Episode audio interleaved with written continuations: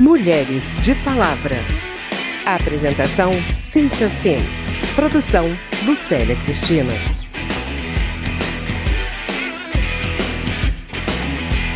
O que tem em comum uma historiadora, uma médica e uma especialista em sapos e lagartixas? Meu nome é Cíntia Sims e no programa de hoje a gente vai apresentar as biografias dessas mulheres de palavra que foram pioneiras na política aqui no Brasil.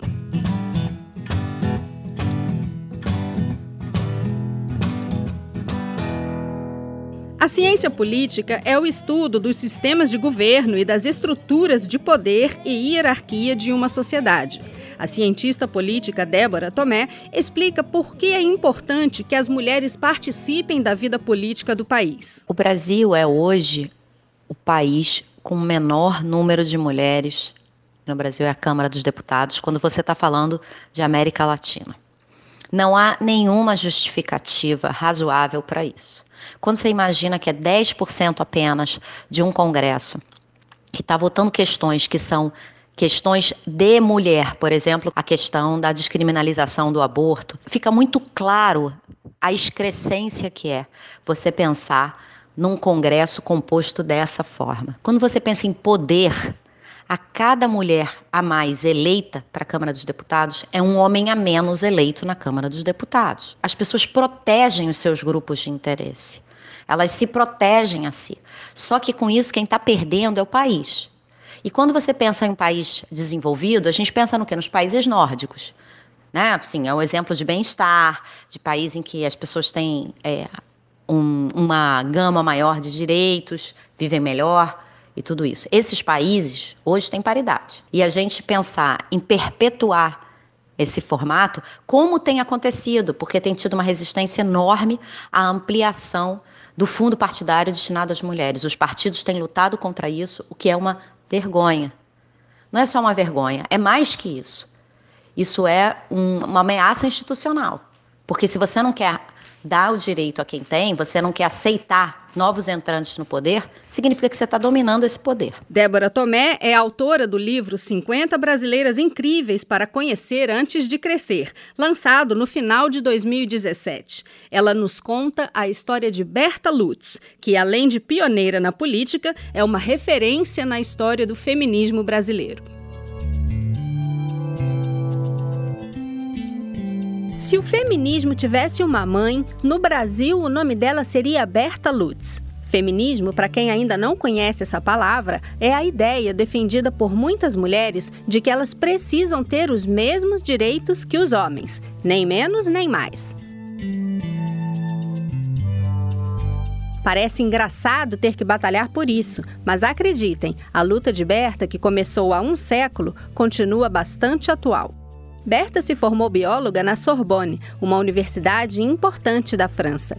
Quando estudava na Europa, conheceu muitas mulheres que protestavam para garantir seus direitos, principalmente o de votar. Ela então pensou que precisava fazer algo assim quando chegasse ao Brasil. Ao retornar, logo foi trabalhar no Museu Nacional, mas não havia o que tirasse a questão feminista da cabeça da moça. Em mil novecentos e dezoito, mesmo ano da sua volta, escreveu no jornal o artigo Somos Filhos de Tais Mulheres, defendendo a participação política da mulher. O texto marcou para sempre a história do feminismo no Brasil. Por suas atividades, Bertha acabou convidada para participar de várias conferências no exterior. Ela ficou tão inspirada por esses movimentos que criou, com outras mulheres, a Federação Brasileira pelo Progresso Feminino. Apesar de ter sido uma das vozes mais importantes na defesa do direito ao voto, quando se candidatou em mil novecentos e trinta e quatro, Bertha foi apenas eleita deputada suplente. Dois anos depois, assumiu o cargo, sempre preocupada em propor políticas que ajudassem a melhorar a vida das mulheres. Como em mil novecentos e trinta e sete foi decretado o Estado Novo e o Congresso foi fechado, adeus mandato. Depois disso, Bertha continuou representando o Brasil pelo mundo, em diversos encontros para tratar dos direitos das mulheres. Foi até premiada com o título Mulher das Américas. Em meio a toda essa militância, ainda teve tempo para cuidar da sua carreira de bióloga. Estudou os anfíbios brasileiros e deu até nome a uma lagartixa de praia. É a Liolaemus lutzae. Essa história está no livro cinquenta Brasileiras Incríveis para Conhecer Antes de Crescer.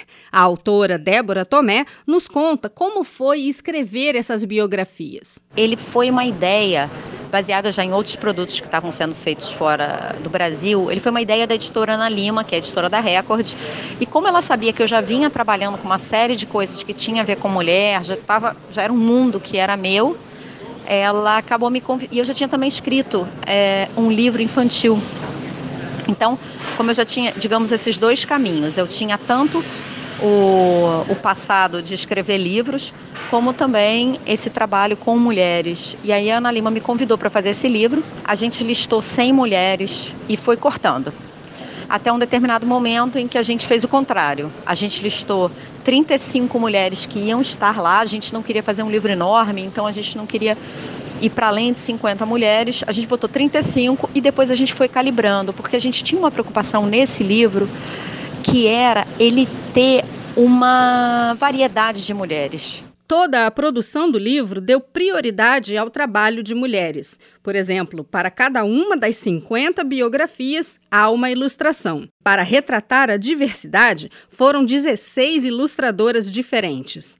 Débora conta como foi o processo de trabalho com tanta gente, coordenado pela editora Ana Lima. Ele é um livro feminista na sua essência, mas ele é um livro que ele não é um livro que, cujas personagens são feministas. Existem personagens até que não têm uma boa relação com as feministas mais tradicionais, mas a gente queria mostrar que a mulher eh, tem capacidade e existiram brasileiras que ocuparam muitos lugares diferentes. diferentes na sociedade. Eu pesquisava durante o dia e ia mandando em grupo de três mulheres para Ana. Eu fazia o texto, mandava para ela, ela mandava para a ilustradora e voltava dias depois a ilustração, assim, que era um grande momento, porque a ilustração ela conversa com o texto.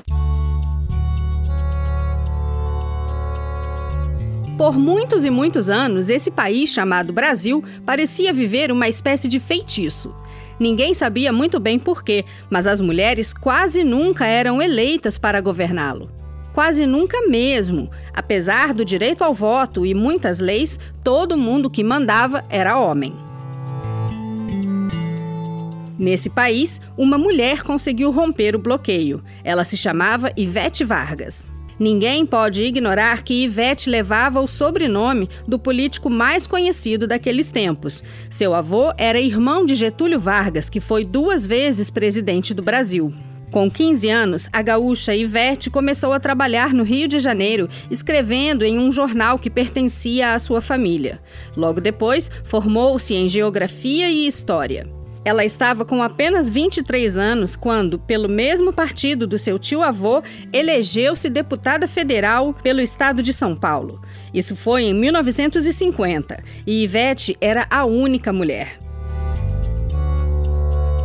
Durante o seu mandato, seguindo os passos de Getúlio, ela cuidou das causas dos trabalhadores, mas com atenção às mulheres. Em mil novecentos e cinquenta e quatro, foi novamente eleita, o segundo nome mais votado do estado. Dessa vez, apenas mais uma mulher, a baiana Nita Costa, elegeu-se com ela.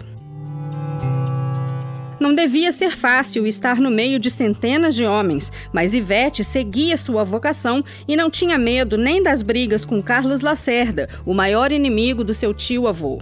Quatro anos depois, veio o terceiro mandato. De novo, foi a única mulher na Câmara dos Deputados. Ivete foi eleita também em mil novecentos e sessenta e dois e mil novecentos e sessenta e seis, completando cinco vezes consecutivas em que foi escolhida como representante. Mas com o golpe militar, ela ficou proibida de ser deputada. Foram dez anos olhando o Congresso de longe, mas assim que pôde se candidatar em mil novecentos e oitenta e dois, lá estava ela. E adivinhem, foi eleita mais uma vez. Você acabou de ouvir a história de Ivete Vargas, a primeira mulher a conseguir vários mandatos como deputada federal. A gente conversou com a escritora Débora Tomé para saber como foi feita a pesquisa sobre a vida das cinquenta brasileiras incríveis. Eu chorava muito, eu me emocionava muito, por exemplo, para fazer a lista. Eu comecei a acompanhar, assim, comecei a ver vídeos e ouvir música, e aquilo entrar no mundo dessas mulheres, assim, mexeu muito comigo, assim, porque eu queria muito sentir a dor e o amor que elas estavam sentindo. Não quero lhe falar, meu grande amor, das coisas que aprendi nos discos. Quero lhe contar como eu vivi e tudo o que aconteceu comigo. Mas quem é a feminista Débora Tomé? Ela conta um pedacinho da sua história pra gente também. O feminismo sou eu desde que eu nasci, ou desde que eu me entendo por gente, melhor dizendo, né? Eu só não fazia uma coisa de uma maneira mais institucionalizada, mas eu sempre tive. Eu fui criada no interior, eu nasci em São Paulo, fui criada no interior do Rio, e sempre tive essa sensação muito clara pra mim de que tinha algo errado ali, de que tinha coisas que eu não podia fazer e que os meninos podiam, que tinha coisas de liderança, de que os meninos podiam participar e eu não podia. É, e não só isso, toda a questão também é, do comportamento, de como eu devia me comportar. Então, assim, é, o feminismo está dentro de mim já há muito tempo. E a partir de dois mil e quatorze, eu comecei a trabalhar com uma série de iniciativas que tinham a ver com essa questão da mulher. É, uma delas foi... É, batalhas de advocacy para direito reprodutivo da mulher. Eu criei um bloco com uma amiga, um bloco feminista de carnaval chamado Mulheres Rodadas. A etapa seguinte foi... eu comecei a dar um curso para mulheres que queriam se candidatar. Um chapeuzinho branco em meio a um mar de duzentos e treze homens de chapéu preto mostrava que ali estava a primeira mulher deputada federal do país, no dia da sua posse, em mil novecentos e trinta e quatro. Mas antes disso, Carlota primeiro foi professora e só se formou médica aos trinta e quatro anos. Parece um pouco tarde? É que nos anos vinte, quase nenhuma mulher chegava à faculdade. O destino esperado era casar e ter filhos. Como era muito inteligente e vinha de uma família rica, teve mais chances de estudar. Ela até numa batalha foi parar. Nesse tempo, também não achavam que guerra era lugar de mulher, mas Carlota organizou centenas como ela que cuidaram dos feridos na Revolução Constitucionalista de mil novecentos e trinta e dois. Ficou muito conhecida e querida em São Paulo, sua terra natal. Ganhou homenagens por seus atos e virou deputada eleita, a primeira desde que as brasileiras puderam votar. As leis diziam, desde o século dezenove, que o voto era um direito no Brasil, mas por muito tempo ele foi exclusivo dos homens brancos e ricos. As mulheres só podiam olhar de longe. Foi em mil novecentos e trinta e dois que elas passaram a ter também o direito de escolher quem governava. Foi uma longa batalha que havia começado bem antes, com as mulheres abolicionistas. Carlota não fazia parte de grupos feministas, mas várias vezes sentiu como era difícil ser a única mulher em um grupo formado só por homens. Era esquecida por seus colegas nos jantares e até chamada de feia. Porém, ela estava certa de que o futuro seria diferente. Quando elas forem mais numerosas, terão de ceder. Eu sofro, mas por uma causa que terá que vencer. Hoje, mais mulheres são deputadas, mas ainda tão pouquinhas que Carlota ficaria triste.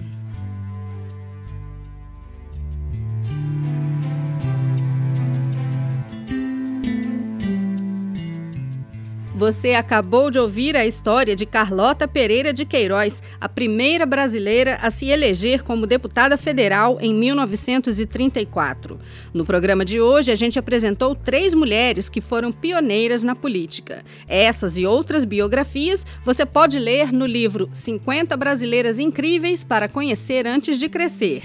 O livro é de autoria da cientista política Débora Tomé, que também conversou com a gente nesse programa. Você pode ouvir e baixar essa edição do Mulheres de Palavra na nossa página na internet, w w w ponto câmara ponto leg ponto b r barra Mulheres de Palavra. Meu nome é Cíntia Sims e eu te espero no próximo programa. Até lá! Mulheres de Palavra.